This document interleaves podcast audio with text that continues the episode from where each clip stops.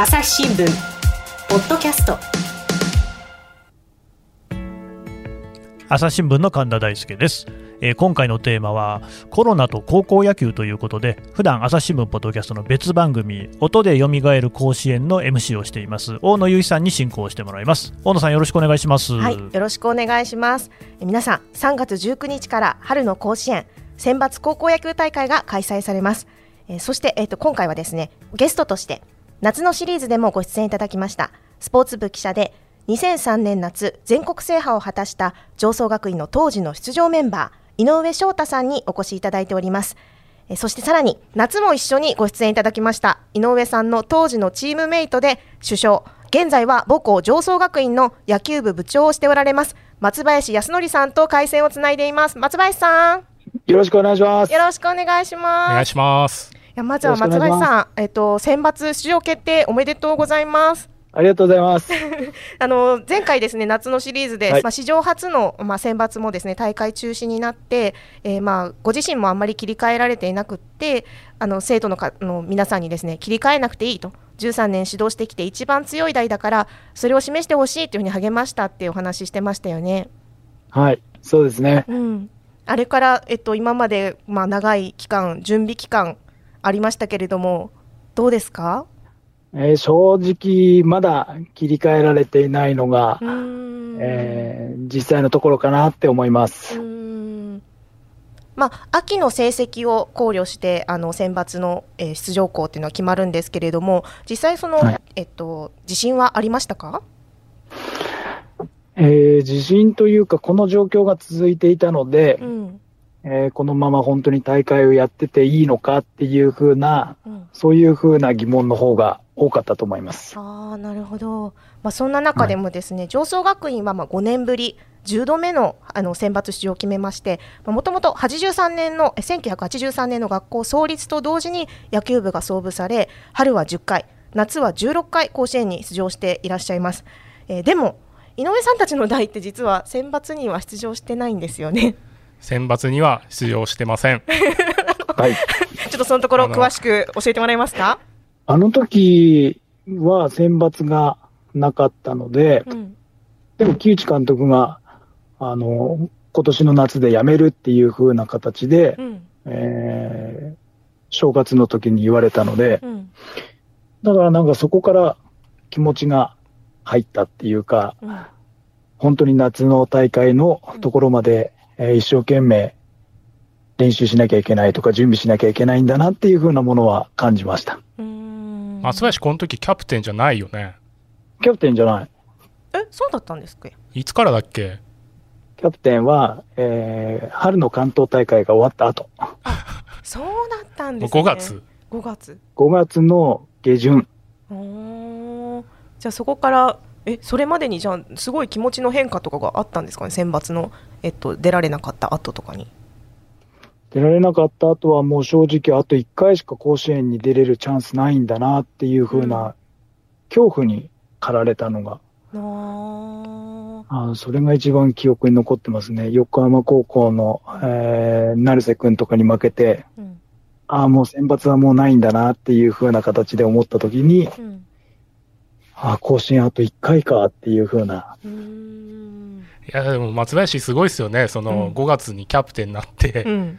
で、その夏にはもう4番打ってるんですよ。じゃあそうですよね、ええ。っと、現在、えっとまあ、新型コロナの影響とかもいろいろあると思うんですけれども上層学院今も、えっと、部員たちはりょ寮生活なんですかね、そうですね。寮生活していて、うん。えー毎朝にえー起きたら検温して、はいあとは部屋の換気をして、ほうほう。で、掃除をして、消毒作業をしてから学校に登校っていう風な。う練習中っていうのは、えっと、以前とはまた違う対策なんかをしてるんですか、そうですね。また、寮でもうん、検温するんですけど、グラウンドに到着したらまたグラウンドで検温して、で、準備する間は必ずマスク着用して、うんで、1時間に1回は最低手洗いうがいをさせてっていう風な、こまめな手洗いうがいに、はい。で、練習中も必要以上の声はうん出さないっていう風な形で、いろいろやっぱり制限しながら、うんやはりかかってしまうと、本人たちが、生徒たちがすごく苦しんでしまうので、そうですよね。はい。感染対策っていう風なものをちゃんと講じながら活動はとってます。うんうんうんうんうんいや、あのー今回、収録時点ではですね、あの、選抜、今年の選抜、観客を入れて開催する方針で進められていますけれども、あの、実際他の、まあ、高校生の大会ですね、全国大会とかで、えっと、実施されている中で、あの、例えば、ウォーミングアップをした直後の検温で、えー発熱が発覚して、まあ、泣く泣くその大会の会場を去ったみたいな、えーエピソードもあったりするんですけれども、やっぱりその辺、大会出場するにあたって、不安な点とかっていうのはありますか？やはりそういう風な疑いとかっていう風な時の対処法だったりとか、うん。あとは、その、もし万が一出てしまった、その周りの生徒は感染していなかったりっていう風なところで、うんその生徒たちだけで、うん。えー出場することはできないのかとか、いろいろなんかちょっとそういう風なところでは、うん。まあ、感染対策はするんですけど、うん。ちょっと今の状況を考えると、今度は、えー万が一出てしまった後のうん。対処っていう風なところもうん、すごく気になる。うんかなと思います。井上さん、これ、どう思います？うーん、まあ、ホテルでの過ごし方っていうのは、はい。おそらく普段の寮生活でうん。培ってきたノウハウの中で、うん。その感染予防対策っていうのはできるとは思うんですよね。うん。でまあそれをするしかないと、うん。その遠征先でも同じことをするしかないとは思うんですけど、うん。まあ、疑いの対その実際そういう症例が出た後の対策っていうのは、うん。まだその蓄積がないはずなのでうん。そこは難しいかなとは思いますね。そうですね。実際にその場になってからそれぞれその、まあ、適応していくしかないということですかうーね。ん。まあ、また移動すると大阪に移動したらそそっちの管轄の保健所とかそういう話になってくるとは思うんですけど。そうですよね。うん。そこの連絡体制がうんどうしなきゃいけないとか、うん。まあ、多分そこら辺は開幕までにうん。その詰めていかないといけないところなのかなとは思いますね。んなるほど、まあ、いろいろ課題が山積みのようですけれども、まあ、あの松林さんは指導者として今はあの野球に関わっていらっしゃるんですが、まあ、選抜ならではのその良さというかあの夏との違いっていうのは松林さんどういうふうに感じますか、やはり冬の過ごし方、うん。あーというふうなものの生徒の表情を見ると、うん。やはり選抜が、えー出場が決まっている、うん。もしくは、えー決まりそうだっていうふうな時の方が、うん。やはり過ごし方としては充実しているのかなと思います。具体的にでもそれが本当に、えーきつい練習をした時とかも、やっぱり表情が明るいっていう風なところを考えると、いい時期を過ごせるのかなっていう風なものを感じる反面、うん。でもその最終的にはやっぱり夏の甲子園を目指している上では、うんうん選抜出場している学校がそのまま夏に甲子園に出れるかっていうと、そういう風な確率がうんぐんと減るので、うーん。もしかしたら出場していない学校の方がうんいい冬を経験しているのかもしれないっていう風な。あー。結構そのはい練習内容とかも出るとき出ないときで変わってくるの、練習内容ってそこまでかな。やっぱり鍛える時期っていう風なところでは一緒なので、うんそういう風なところでの生徒の持ちようの方が違ってくるんじゃないかなっていう。うーん選抜出場後っていうのは、えっと、気持ち的に何かこう変化とかっていうのはあるものなんですかね？気を引き締まったりとか、うんあとは今年のキャプテンやってる人間なんですけど、うんえー一日一日のうん。成長速度が速いなっていう風な、えそれは出場が決まってからですか？り決まってから、もう決まる前からも、うんうんうん。やはり大会がこうたくさん詰めることによって、うん。記者の人たちに対する対応だったりとか、うん。いろんな、えー目上の人たちに対する対応っていう風なところで、うん。一日一日すごく気を張りながら生活を送っているから、それで成長しているのかなっていうような。ん。から選抜の決定の時の挨拶も、うん。もう自分が、部長が言うのもなんなんですけど、恥ずかしいんですけど、うん。いや、田辺田辺って言うんですけど、はいはい。田辺は、まあいいこと言ったなっていう風な感じで、えどんなことを言われたんですか、やっぱりその感謝の気持ちっていう風なところを、うんえー目の前の人たちだけじゃなくて、うん。えー今こういう風に大会運営するっていう風なことを考えると、うん。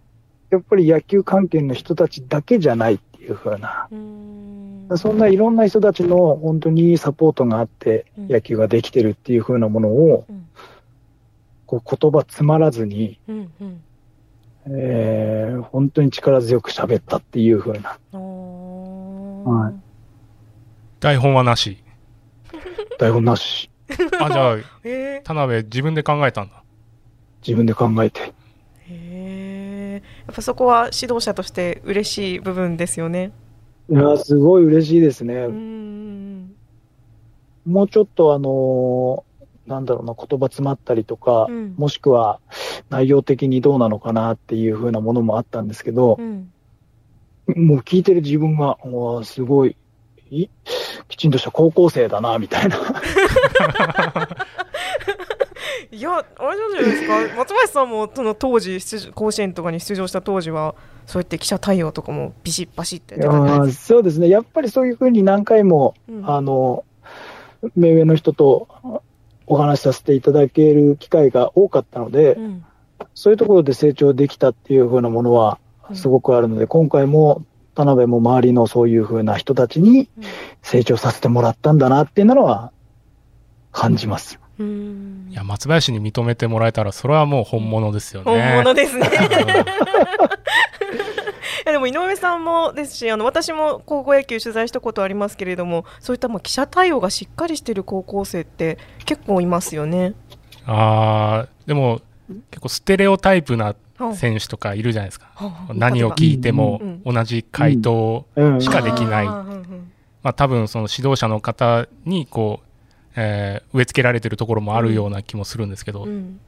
そこからちょっと脱皮した方がいいとは思いますようんね。あー自分の言葉で伝えるみたいなところですかね。うん。うーん。いやその、えっと、選抜の効果夏への効果っていうのでの井上さんが事前にですね、まあ、全国的な立ち位置が分かるというふうにあのメモいただいてるんですけれどもこうやって井上さんどういうことなんですかね？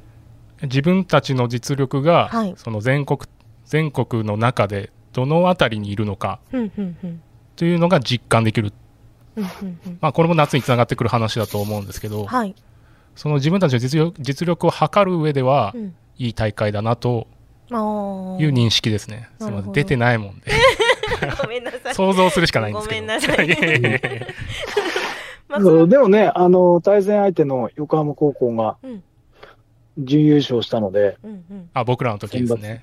そう。そういう風なところでは、うんあのチームになんとか勝てるように努力していけば、ん夏も見えてくるんじゃないかなっていうのは、うんちょっと思ってましたね。あーなるほど。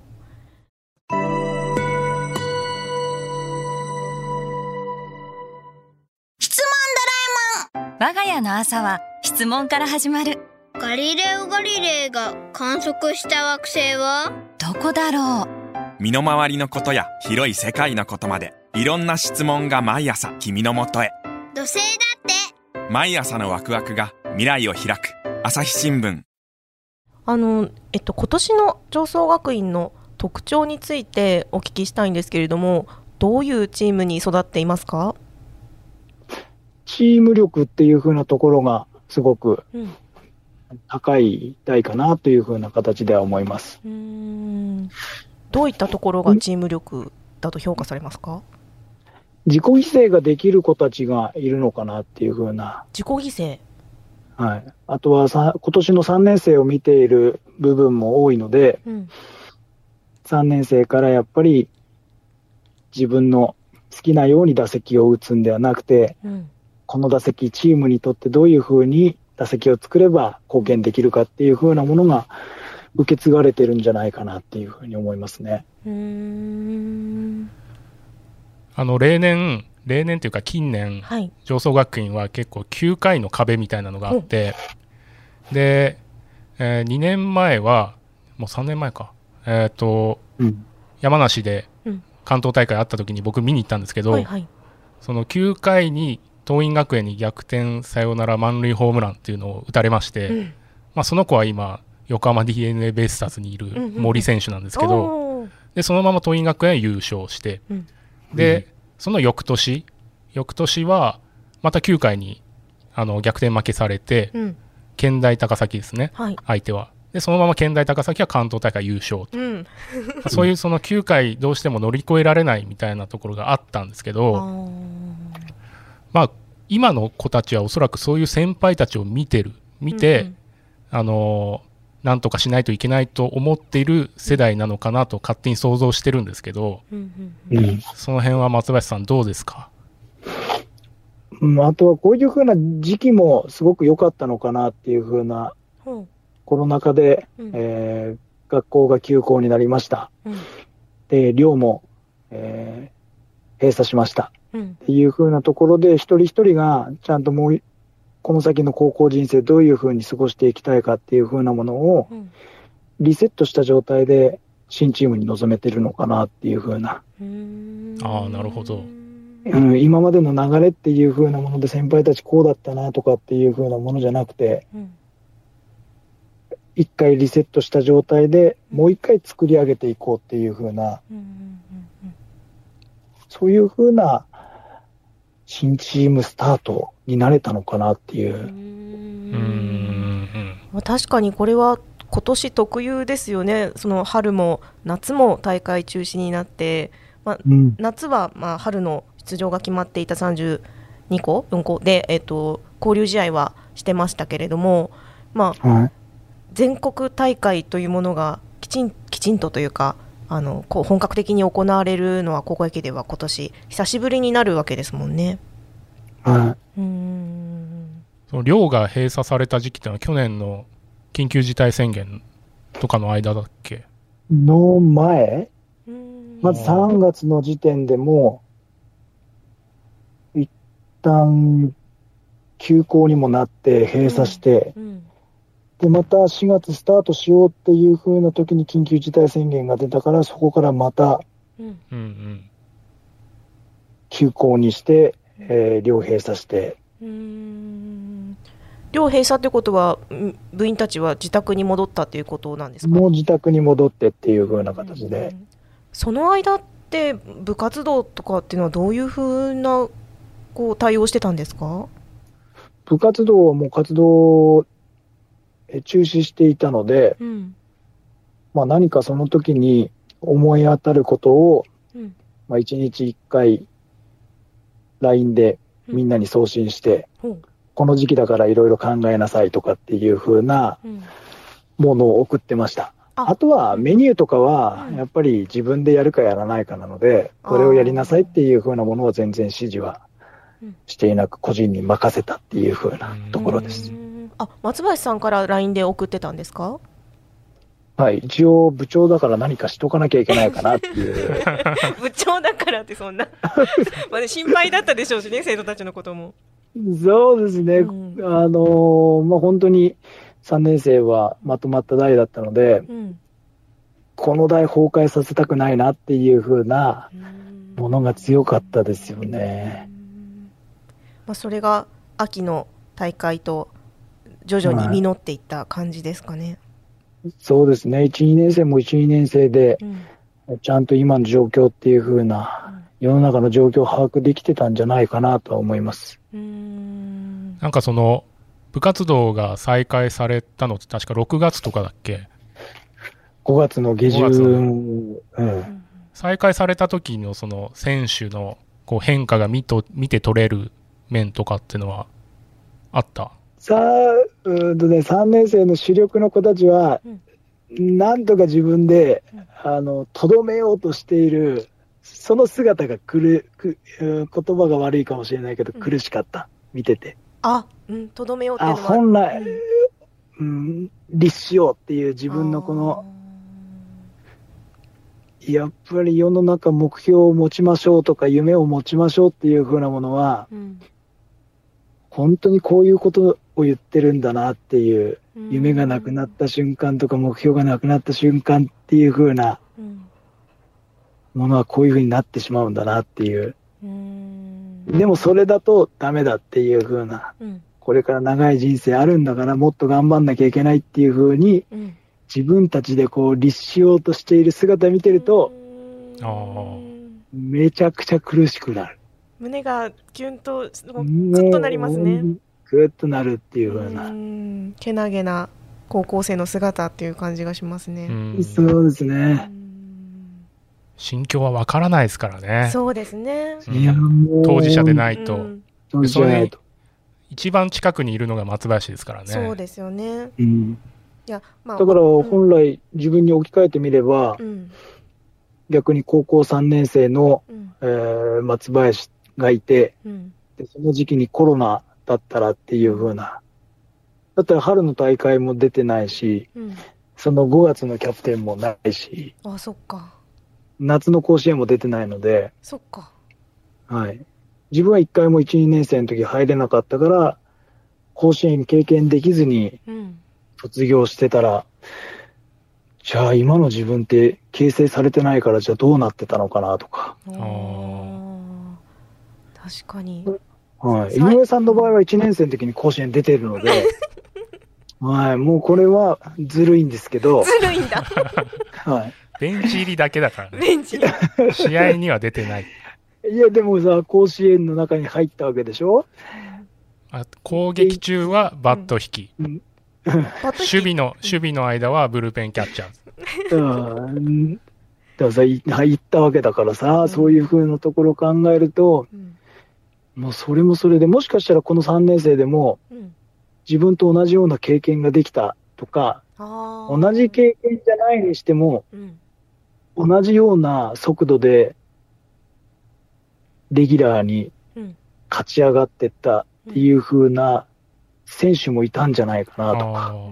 それぞれね、せ成長曲線はやっぱ違うからね。そうそうそうそまあ、井上さんみたいに入学した時からパーンとこう、ベンチう。入りとかもういきなりベンチ入りっていう風な、もう そういう風いればな。そこから成長したのかは謎だけど、松林みたいにね、あの、第4コーナー差し掛かったところで、ぐんと上がってくるみたいな。な 最後の最後でね、そう実力を発揮みたいなね。まあだって高校生なんて、ね、一番成長してこう一番変化が激しい多感な時期なのに、まあ、このコロナの影響も直撃しているわけですからあの松林さんがさっきおっしゃったように最後の1年最後の1回かもしれなかったっていうのはやっぱり後輩たちに思いを託している部分とかもあるんですかね？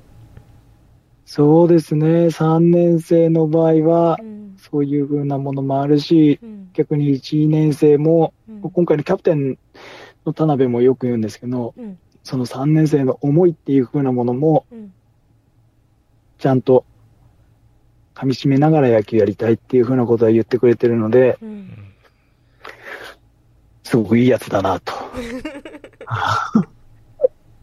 そうですね。身内ながらそう思うところはあるでしょうね。はい。うーんあんまり褒めちゃうと、この、やっぱ夏のところまでにうん成長をもっとしてもらいたいので、うんうんあんまり褒めたくはないんですけど、でもそういう風な人前での一言一言を聞くと、あ田辺成長してるなっていう風なうーんものは感じますよね。なんか9回の壁はどこに行ったんだっていうね。ああ、そうだ、すいませんね。い全然やいやいや。9回の壁とかじゃない、もうもう、もうはやそれを超越する超越する。そんなレベルじゃなかったんですね。もっと もっといろんな壁を乗り越えて、うん。今の出場選手たちは乗り越えてきたということなんですね。乗り越えてきたっていう、勝ち取ってきたのかなって思いますね。うーんあのいよいよ選抜が始まる頃になりますが、これからどういうふうに、まあ、選手たちには過ごしてほしい、あるいは、まあ、どういうふうに大会を楽しんでほしいと思いますか？うん、まあ、これは本当に私だけの意見なんですけど、うこの大会、その勝敗っていう風なものよりもう、ん。すごく今、えー苦しんで生活を送ってるうん。方もたくさんいらっしゃる中で、うん。たまたまテレビつけました。うん。たまたまテレビつけた時に上層学院の試合をやっていて、うん。その上層学院の生徒たちが一生懸命やってる姿っていう風なものを見て、うん。おし、俺も頑張ろうとか私も頑張ろうっていう風な、そういう何かきっかけになるようなうんゲームしたいですよね。うーん例年だとやっぱり全国優勝したいなっていう風な気持ちはすごくあるんですけど、うん今年ももちろん勝ちたいです。勝ちたいんですけど、それ以上にうん、どういう風に上層学院を今まで好きな人が、またさらに好きになってもらえるように。うん逆にそういう風に偶然、上層学院と出会った人が、またさらにそういう風なところで、うん上層学院の野球見てよかったっていう風な、そういう風に思ってもらえる人が一人でも多く、えーなんでしょうね、いてもらえるようにして、したいですね。そういう大会にしたいです。選手にもそういったことは伝えていくんですか一応伝えていこうかなって、でも選手たちはやっぱりうん。勝ちたいっていう風な部分が強いから、うん。まずはね。そこはまずは、うん。うん、でもやっぱりそういう風に野球やらさせてもらってるとか、うん。周りに支えてもらってるっていう風なものは本当に感じてもらいたいなっていう風な。うんうん。まあ、純粋に勝ちたいと思ってね頑張ってる高校生の姿っていつも、まあ、我々視聴者だったりあの応援してる人たちの、まあ、心を打つものがありますからね。はい。それ、そう、そういう風なものは、えー邪魔しちゃいけないかなっていう風うんうな。ん。うん。まあ、試合を積み重ねていけば、うん選手も自然とうん感じてくるようなことなのかなとは今聞いて思あいましたね。そう。それもある。うんこちらがあんまり言わなくても、うん本当に生徒たちが感じ取ってくれる部分っていうのは大きいし、うんうん成長の幅っていう風なものもうん、こちらが思ってる以上にすごく成長するし。うん。いやなんかまあ新型コロナの影響、まだまだ続いていますけれども、まあ、こういったこう成長が見られるかもしれない、いろんな思いを抱えながら出場しているっていうのは、どの学校でもですね、まあ、共通していることだと思います。まあ、あの我々報道機関なので、こう上層学院だけを応援するということにはいあのいかないんですけれども、はい、でももちろん皆さんの、はい、まあ、皆さんのご活躍をあのこちらもお祈りしておりますので、ぜひ頑張ってください。はい。はい、あの今日はありがとうございました。ありがとうございましたあ。りがとうございました。今回は朝日新聞ポッドキャストの別番組音でよみがえる甲子園で配信されている番組の一部をニュースの現場からのリスナーの皆様にお聞きいただきました。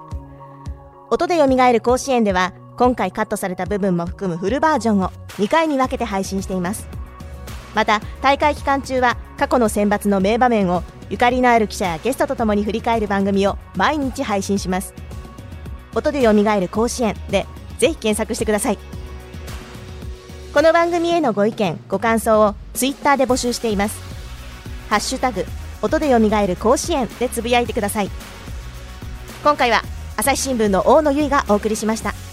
それではまたお会いしましょう。